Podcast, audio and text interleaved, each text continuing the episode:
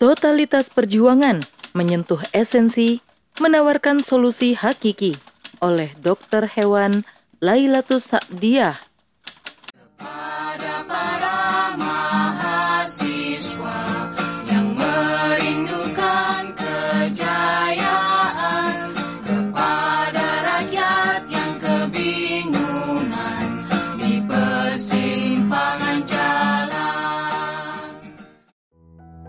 Siapa yang tidak kenal lagu itu?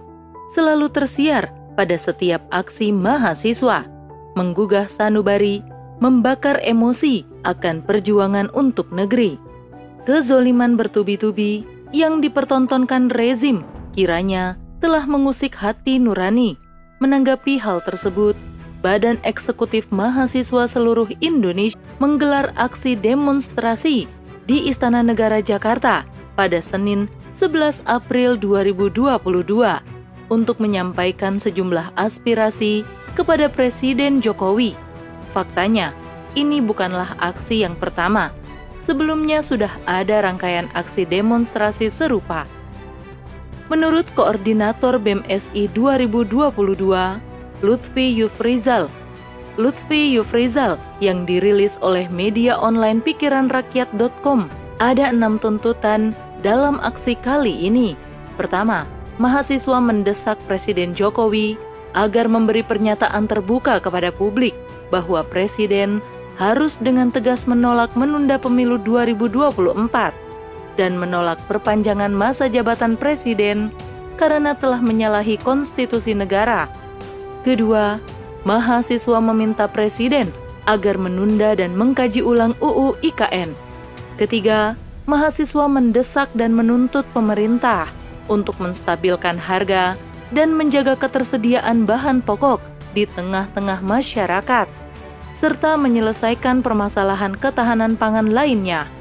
Keempat, mahasiswa meminta Presiden Jokowi untuk mengusut secara tuntas para mafia minyak goreng dan mengevaluasi kinerja menteri yang bersangkutan.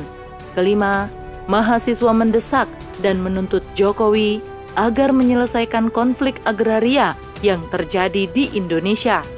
Keenam, mahasiswa mendesak Jokowi Ma'ruf Amin agar berkomitmen penuh dalam menuntaskan janji-janji kampanye di sisa masa kepemimpinannya. Inilah enam tuntutan mahasiswa dalam aksi demonstrasi. Kiranya, keenam tuntutan ini adalah cerminan bagaimana pemuda dan mahasiswa saat ini sudah terkikis kepercayaannya kepada rezim berkuasa. Tak peduli tekanan rezim yang tidak manusiawi, tak peduli berbagai tindakan provokatif yang semakin menjadi. Dengan semangat yang bergejolak, mahasiswa terus melangkah untuk menyampaikan aspirasi. Atas nama rakyat, mereka turun ke jalan dengan berbagai argumentasi. Mungkinkah kali ini mahasiswa berhasil mengubah kondisi? Catatan sejarah menunjukkan bahwa pergerakan pemuda dan mahasiswalah yang menjadi motor lahirnya suatu perubahan di Indonesia, mulai dari pergerakan Budi Utomo 1908, peristiwa Sumpah Pemuda 1928, gerakan mahasiswa angkatan 66 yang kemudian menjadi cikal bakal kebangkitan gerakan mahasiswa secara nasional. Mahasiswa menggugat 1974, peristiwa Malari lahirnya Forum Komunikasi Yogyakarta pada 1990 yang menuntut pencabutan NKK garis miring BKK oleh rezim Soeharto yang dinilai mengebiri pergerakan mahasiswa, gerakan reformasi yang berujung pada lengsernya rezim Orde Baru. Kemudian, tahun 2008 ada aksi menuntut tujuh gugatan rakyat, dan hingga saat ini, gerakan pemuda dan mahasiswa terus menjadi inisiator melawan kebijakan rezim yang dinilai menyengsarakan rakyat masa lalu Bak Singa penggertak rezim berkuasa. Kini menikmati empuknya tahta singgasana dan malah menutup mata akan setiap kesengsaraan rakyat yang ada. Tidak sedikit pula aktivis yang senantiasa berkukuh dengan idealismenya justru dibinasakan oleh rezim berkuasa. Mereka sengaja dihilangkan dari peradaban dan kasusnya tak pernah terselesaikan. Tidak heran jika pada akhirnya akan banyak pejabat yang dulunya aktivis pergerakan justru memilih menjadi penggawa rezim saat ini demi kenikmatan duniawi. Sejarah ini terus berulang, aktor kehidupan terus berganti, akan lahir pemuda-pemuda kritis yang mau berjuang atas nama rakyat pada setiap zaman. Akan ada rezim berkuasa yang semena-mena sekalipun berbeda kepemimpinan. Namun, ada satu kondisi yang tidak akan pernah berubah, yaitu kesengsaraan rakyat yang kian bahkan audiensi pun dilontarkan. Tak peduli represifnya rezim menjegal, namun mengapa kondisi rakyat tak bisa terlepas dari problematik yang ada? Pemuda dan mahasiswa sebagai agent of change harusnya cerdas dalam menganalisis permasalahan negeri ini. Tidakkah ulang pemimpin berganti, namun sangat disayangkan jika solusi yang ditawarkan tidak menyentuh akar permasalahan. Karut-marut kehidupan di negeri ini bukan sekadar kesalahan individu yang saat ini duduk sebagai rezim, namun berkenaan dengan sistem pemerintahan yang diadopsi pasca kemerdekaan negeri ini.